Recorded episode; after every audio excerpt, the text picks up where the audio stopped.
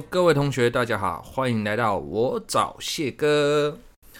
好啦，那今天啊，我们要一样要来帮同学上一课哈，就是所谓的课堂上常常被同学问到，哎呀，谢哥，你的风格看起来好台呀，你该不会以前是个加九啊，八加九？那基本上啊，我想跟同学分享，我不是。啊，老师信奉的名言叫“信俗辣得永生”哈，所以我基本上不会是属于加酒类型的，只是风格有点像。那至于说哈，同学又会问，那你在学生时代有没有做过一些坏事？啊，我相信不会只有同学好奇啊，其实跟我们同世代的，我们以前做过的坏事可多了。比如说，今天先跟同学分享一个啊，也是同学最好奇的，我们在课堂上哈。我在国中时期曾经作弊过。现在的我身为一个教育者，我勇敢的跟同学分享，也跟所有的家长啊，甚至呃我的听众朋友分享，谁没有过去？所以呢，也算是一个告诫吧。那我们常常跟同学说，都已经上了高中，这种事情就留在过去。不要去合理化自己作弊的行为，因为我们听到很多同学说班上同学作弊啊，小考怎么样怎么样，然后但是他们有一个默契，就是到了段考是不会做的。同学，这不对呀，你本质上就是错误的行为。所以呢，很多同学在合理化它哈，那这样的情形其实，在我们教书过程中还是会听到。那我透过这一堂课来跟同学分享，它终究是个错误啊。那至于我的作弊情况是什么情形啊？国我记得是国二吧。那我的成绩因为很好，在班上始终都是前两名。那有一次呢，呵 呵有一次呢，我我们班上坐我隔壁的啊，这是三十三号，代号控骂崩控肉饭啊，代号控肉饭啊。为什么他叫控肉饭啊？是因为他家。在我们彰化哈是有一开了一家那个有名的矿肉饭店啊，就是他们家是名店就对了，到现在都还在哦啊，这真实不错吃，你有兴趣的可以问我，我再推荐你去吃哈。那那时候他就跟我做了一笔交易，那个交易很简单，就是呢他说，哎兄弟，段考照我，听好同学朋友们啊，是段考哦。那我说照你哦。那你要给我相对应的报酬，好，我这样讲你们听得懂吗？那其实我其实就跟他说，我在暗示他，你要请我吃一顿饭，我就照你。那请我吃一顿你家的矿肉饭，这样他他说当然没问题，好，当然没问题。那我说你要我照你哪一科啊？谢哥在国中时期基本上这个每一科都算全能型的啦。啊，我平我记得我毕业平均分数都是九开头。啊，都是九开头。那国文科是最高了。国文科我记得从国一到高国三这三年的段考，我没有考低于九十八过。他说好，那就国文科，因为国文科都没有及格过。你你可以想象吗？隔壁就是一个国文国文界的啊，算是很有 sense 的人。然后另外一个控霸崩就是 属于什么东西呢？属于智障型的哈。那我就说好，那我们就约定好段考国文科我照他。好，来到那一天，来到那一天之后呢，呃，我们是国文老师监考。那这一段故事哦，我就保留下一次有机会再跟你们分享了。啊，那国文老师他也是算是一个影响我很深，甚至他影响我走向国文补教这一条路的一个老师。好啦，那记住啊，我刚刚讲啊，我相信因果报应这件事啊，种什么因会得什么果，同学给我听好哈。那一天很很顺利的，前半段都非常顺利了。我个人考卷大概只花了二三十分钟内就写完了吧。因为对我来讲，我看过文科，我那个语言文字的能力还蛮不错的哦，所以哪怕是作文我都写得快嘛。那那一次是没有考作文，单纯就选择跟手写，写写写，大概二三十分钟过后，我整张考卷写完了。我只有一个空格，我。模棱两可，那那一个空格呢？我就直接打 pass 给控霸崩。不过我们那时候作弊是明目张胆哦，谢哥那时候是很狂的啊，我就直接拍他大腿，我说控霸崩，这一张考卷现在就给你看，现在哦，直接给你看。然后呢，你记住那个空格，我不确定，你不要去抄。其他我有把握全对，好，我有把握全对哦。那你自己斟酌。平常的你大概都不及格，那我们事前有一个默契，我会跟他说，你就抄个六十到七十分这个区间，不要给我写太多。你写太多，这样很容易被发现。你们突然间突飞猛进啊，旁边刚好坐的又是我，这样空马本听懂哈？那谢哥怎么做呢？我就直接把整张考卷划过去，划过去哦。我们。桌子最左边那个边缘，我直接这样子把考卷划到那个边缘，然后还对折，很清楚的让对方看到。OK，他就开始抄。那如果今天听众啊，如果你有跟我相同经验的哦，你们应该都知道，监考老师哦，通常神出鬼没。所以呢，我就看奇怪了，他不在前面，他该不会走出去，不知道去哪里？我就趁着这个空档，叫空霸本赶快抄。那记住，报应就是这么快，这么快就来了。突然之间，一只手压住我的肩膀，然后呢，大声的喊说：“谢叉叉，你在干什么？”哇，真的，当下我的心脏啊，可能停了半秒吧，直接吓到。然后讲不出话来，而我呢，脑海里 闪过几个念头。第一个念头，完蛋了，这一张单科零分，段考单科零分会影响我们那时候的升学了啊、哦。然后第二个，大过一支，因为我作弊嘛。第三个，通报家长。哇，哪一个最痛？前两个我都还不怕，反正我用联考就好了。第三个最怕。因为我这一生哈、啊，从国小到国中没什么污点的人，回到家应该会被我老爸打得很惨啊。那我的年代，因为相对相对于你们来讲比较保守，体罚式教育的年代，所以我记得我被我老爸打到国三，整整打到国三。那通常被打的理由很简单，要么就顶嘴，要么就是我自己在那边臭脸，完了然后我就被 K，不然就是成绩。啊，成绩考不好，那通常我老爸会拿我跟第一名比较，所以学生时期我对我老爸是蛮赌差的。啊，这个有机会也跟你们分享。这三个念头 闪过之后呢，我也要如实的跟我的听众朋友、跟同学分享。其实这个国文老师很疼我，因为我在小学六年级就认识他了。啊。我们姑且称她为小陈，一个女老师，小陈老师，陈老师哈。结果小陈老师做什么动作？他下一步大叫完之后，全班都转过头来看我。当然了，全班都知道我作弊了啦，我跟三十三号控霸鹏一起作弊啊。但是小陈老师说：“谢叉叉，你的考卷。”怎么可以歪成这样？天哪！我的反应很快哦。小陈老师知道我作弊，可是他给我台阶下。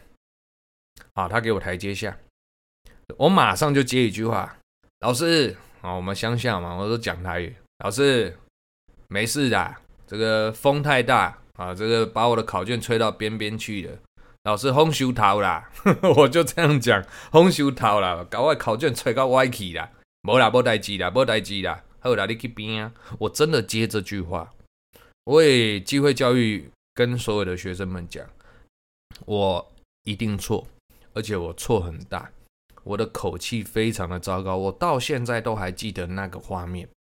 好，所以有机会再跟同学分享我。真的会走上国文国文老师这一条路，就是小陈老师启蒙我很多，因为后来发生了一些悲剧啊，发生一些悲剧。那当然了，我这件事情，小陈老师帮我做到什么境界哈？他完全没有通报班导，哪怕全班都知道我跟空霸本在作弊，他也让我保留原始分数。所以呢，这一件事情刻骨铭心啊，这个永远烙印在我心里啊，这个无法忘怀。所以从那一次过后啊，谢老师就告诉自己，夜路走多了，总会遇到鬼。我们不要做坏事。好，那当然三十三号也没事啊。好，三十三号也没事，因为小陈老师直接放过我们两个。所以同学啊，你们问我说有没有做过什么啊，在学生时期做过比较坏的事？这是一个作弊。好，我躲过灾难哦，那是因为老师疼我。我要老实讲，小陈老师应该是非常爱我的啊，这是一个。那第二个哈，也一样跟小陈老师有关系。好，有关系。这一次哦，我就真的有点脑残。这一次纯粹是我个人问题，也是一样发生在国二哈，然后直接是在小陈老师的课堂上爆发一些事件。那当时候的我是班长啊，我在国一、国二，我一直都是当班长的。那我个人对于小陈老师当时候是不喜欢，而且是严重的叛逆到非常讨厌小陈老师。啊，我不知道同学们或听众朋友们有没有类似的经验，就是你们看一个老师很堵差的话，你是不会想听他上课，甚至你还会直接公开的呛他之类的。好，我差不多就是这个类型。重点来，我的身份还是班长。好，我的身份哦。那那一天的情境是这样啊，也是我这国中阶段第二次、第二诶第一次呛人，后来还有一次。那那一次啊是这样子的，我们班上的座位好，基本上是班导安排，然后经过班长的手就是我好来做最后的 check。所以我通常都把自己安排在什么座位？同学，我都是坐最后一排的的最后一个。好啦，那我们应该都有共同经验啊。这个时候不分世代啊，同学们或者是听众朋友们，我们只要是读书的过程当中，各个科任老师都会帮我们买参考书，对不对？啊，没错吧？那那一天刚好是小陈老师他的课要发参考书。好，那这个时候你们去思考，坐最后一排的最后一个的那一个人就是我。你觉得我拿到的参考书，我是属于好的还是烂的？好，这个听众朋友应该也都知道了啊，包括同学们，最后一个通常拿到的是最烂的一本。那那个烂基本上是属于它的封面。跟它的胶底那一页会有皱褶，而且应该是严重皱褶这样子。啊，那一天很不幸的，我刚好就是拿到这样的参考书。那我拿到之后，我那一天哦，可能那个来，我心情很差，非常差。下午第一堂课我都还记得，就是睡醒之后的第一堂课，我気持ち很差，我就站起来哦。小陈老师就在台上哦，我就站起来哦。站起来呢，我就往前面那个同学走。我把他的参考书拿起来看了一下。哦，同学，你这参考书哦，很新哦，有挑过是不是？啊，谁叫你挑书的？同学注意哦，谢哥没有演任何一场戏。我现在讲的话就是当时候的口气。啊，而我生气很好辨认，就是我会讲台语。那我就把他的书哈重重的摔下去。我说你挑什么书？你得跟上面书，跟上面册，像给你跟诶。然后我就继续走到前面那一个，我就这样一个一个往前走。我说同学，哦，你也才精心哦，哦，为什么我们坐后面的，我们最后边就要拿到这种烂书？你们前面是在挑三，这个时候我会加三字经，挑三小朋友，啊、哦，你在挑什么？每一个都哑口无言啊，因为我暴怒了。我再讲一次，此刻的情境，小陈老师是站在台前哦。OK，我再走一个，我再骂完一个之后，小陈老师就说：“谢叉叉，你在干什么？”哦，他直接呵斥我。此刻呢，谢哥怎么做？同学猜猜看。谢哥做了一件事啊，大声换我大声呵斥回去。我说：“小陈老师，你安静啊、哦！台语就是你点米。”今晚我来处理代志，你们俩卖力要插嘴，你不要在那边插嘴，直接走到台前去，好，就站在小陈老师旁边。我说全班参考书往前传，从现在开始，谁在给我们那边挑书者，你看我会不会怎么样？哦，当然这个是语带威胁。同学，我再讲一次，会愿意跟你们分享，就是我在告诫。我说从现在开始，任何一堂课，任何一科，谁在那边给我挑书的，但后面拿到烂书的，你们给我试试看。全班吓到哦，真的是全班吓到。然后此刻小陈老师怎么做？所有的同学速往前传，他直接站在我这边。我说，今天我不讲。大家都只能闷在心里。那谢哥的个性就这样，就是我在课堂上常跟你们说的：遇到不公平的对待，你一定要发出你的鸣叫声。成语叫做“不平则鸣”。为什么我很支持这个论点？同学，华人的个性就是谦卑、忍耐，叫做美德。可是我问你，你一再长期的受到不公平的对待，你要忍吗？你有没有可能在最后一次的不公平对待下，你死掉了？你是不是连发声的机会都没有？那谢哥要跟同学讲，我的方法是错的。我用这个方法来抒发我遇到的不公平对待，这个方法不要学。敢跟你分享，就是我再讲一次，我其实在告诫全班，你听得懂吗？所以呢，我觉得在方向上我是对的，可是我的做法是错误的。第一个，我不尊重师长。好，然后让小陈老师没有台阶下。第二个，我直接影响全班的上课情绪嘛。当然，我们那个年代班长是有权威性的啦。那再加上我有认识一些家酒们、大哥们，学校控制学校大哥们，所以我说，我坦白的跟大家讲，我在学校是蛮威风的。那个威风带有一点英雄主义。所以我，我就说我那时候英那个来嘛，那个来就英雄主义来了嘛，自以为是嘛，秋嘛。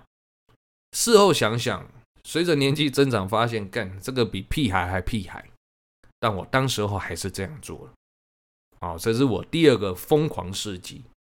当然啊，我会用小陈老师很疼我这句话来跟大家分享，原因很简单，因为后来在下一堂课的国文课参考书又来了。每一个同学拿到的都是没有皱褶的一本新书，而谢哥呢？同学，你们猜猜看，我拿到什么书？你们猜猜看。我我怎这这这怎么忘得了呢？小陈老师直接给我教用版，连参考书的作业我都不用写，因为整本都是答案写好的。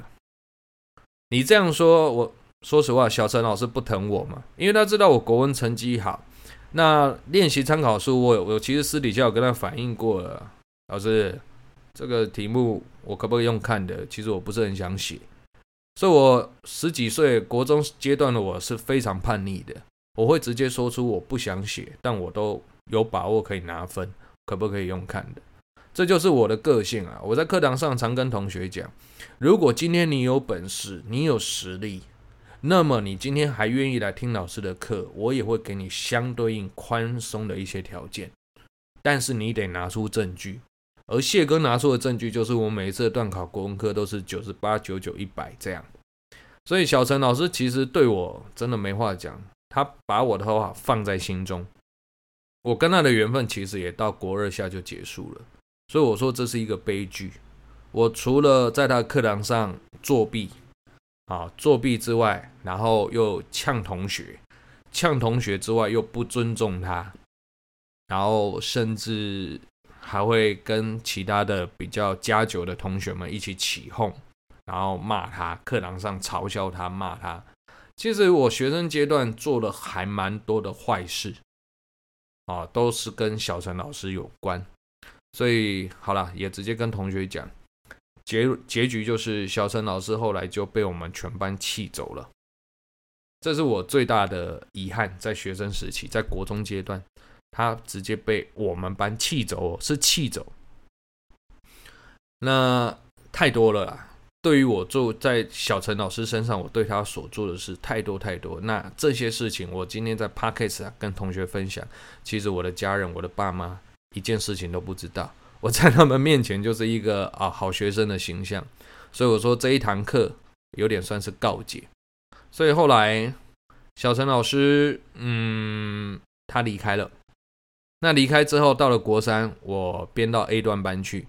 那编到 A 段班之后，我觉得好像人就瞬间长大一样，脑袋开窍了。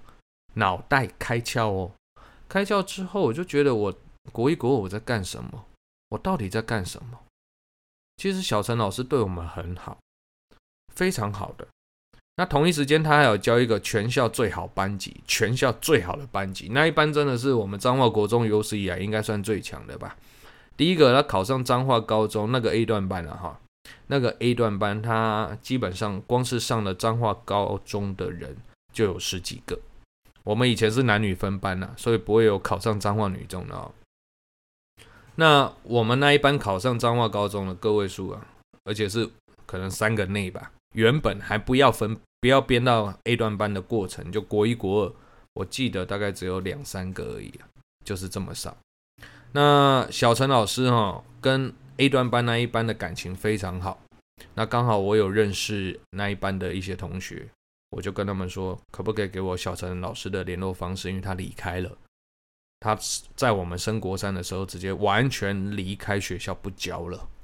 啊，我记得那一年她的年纪应该是二十六岁吧，一个很年轻的女孩子，然后怀抱着梦想，那进入彰化国中，然后就遇到了谢哥的班级跟最好的班级。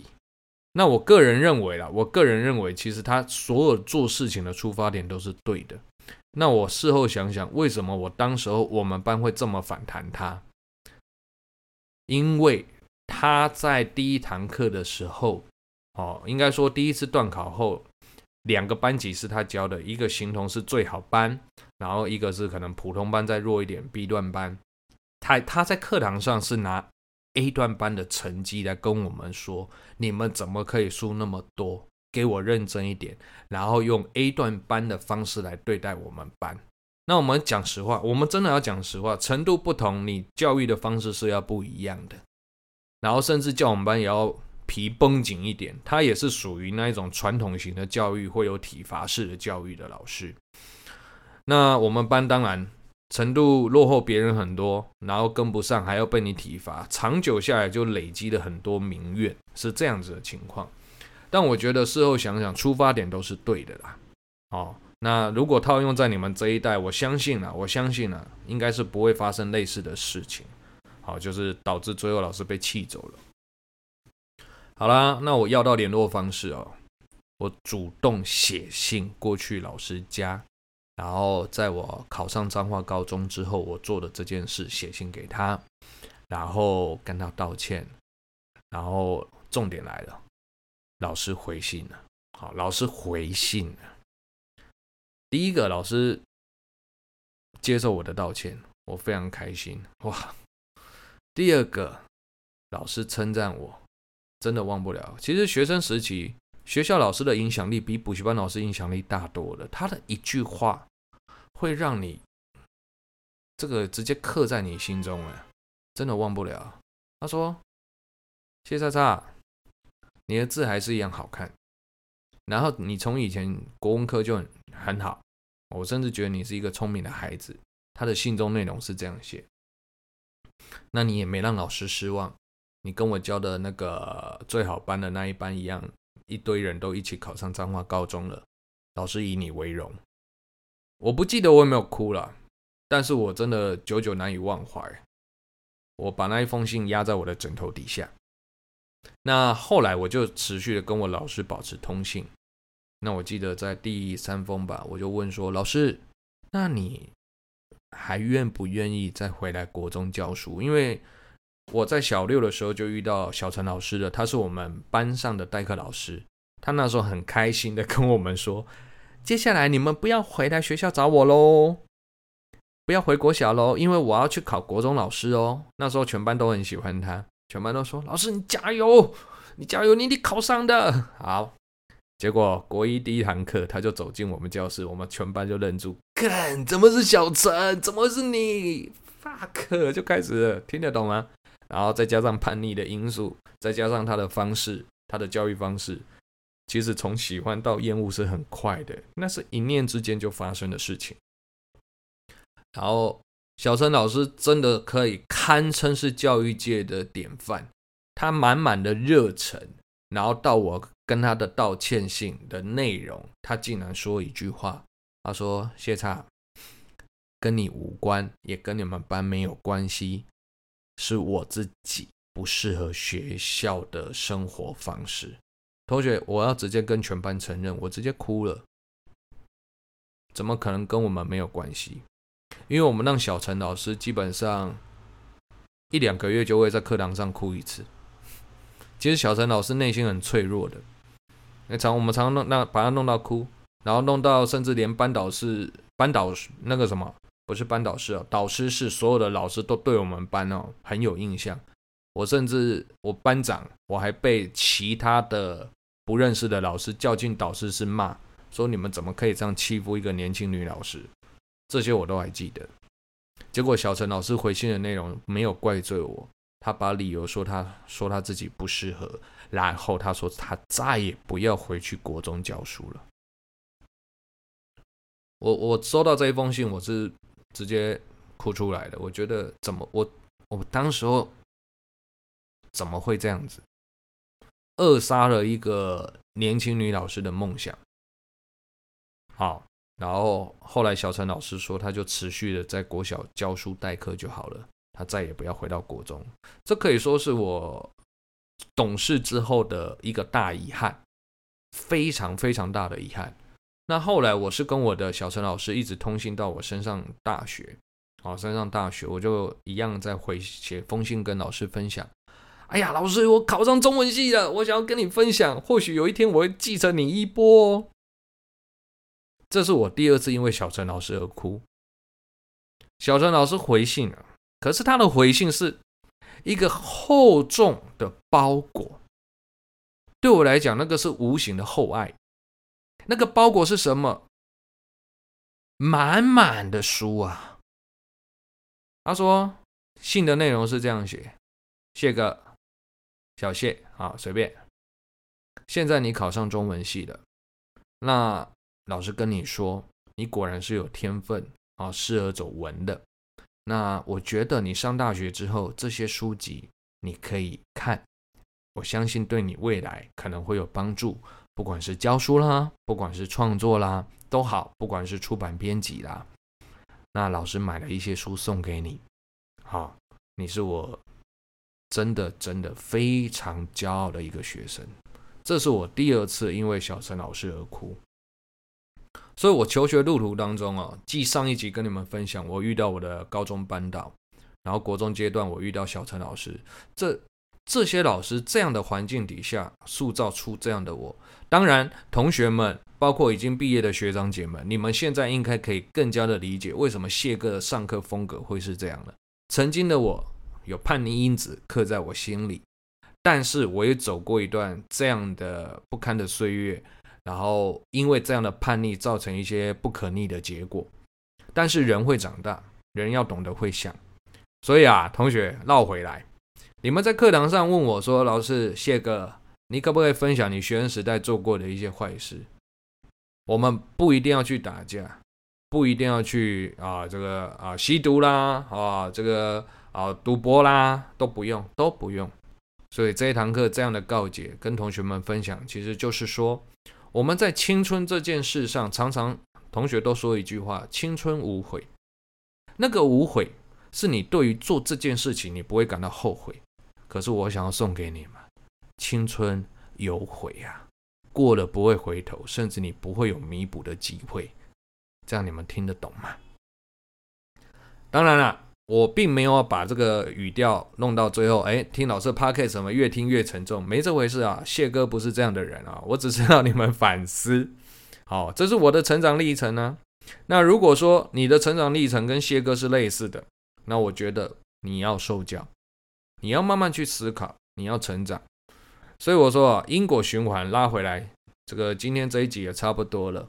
我种下了什么因，今天谢哥得到了什么果。或许我今天走到这一条路就是报应吧。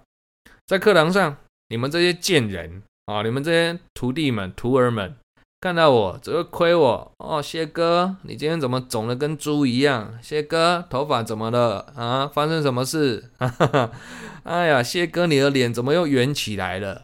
哦，对不对？要不然就一天到一天到晚亏我，老师你呃外貌是不是残缺不全？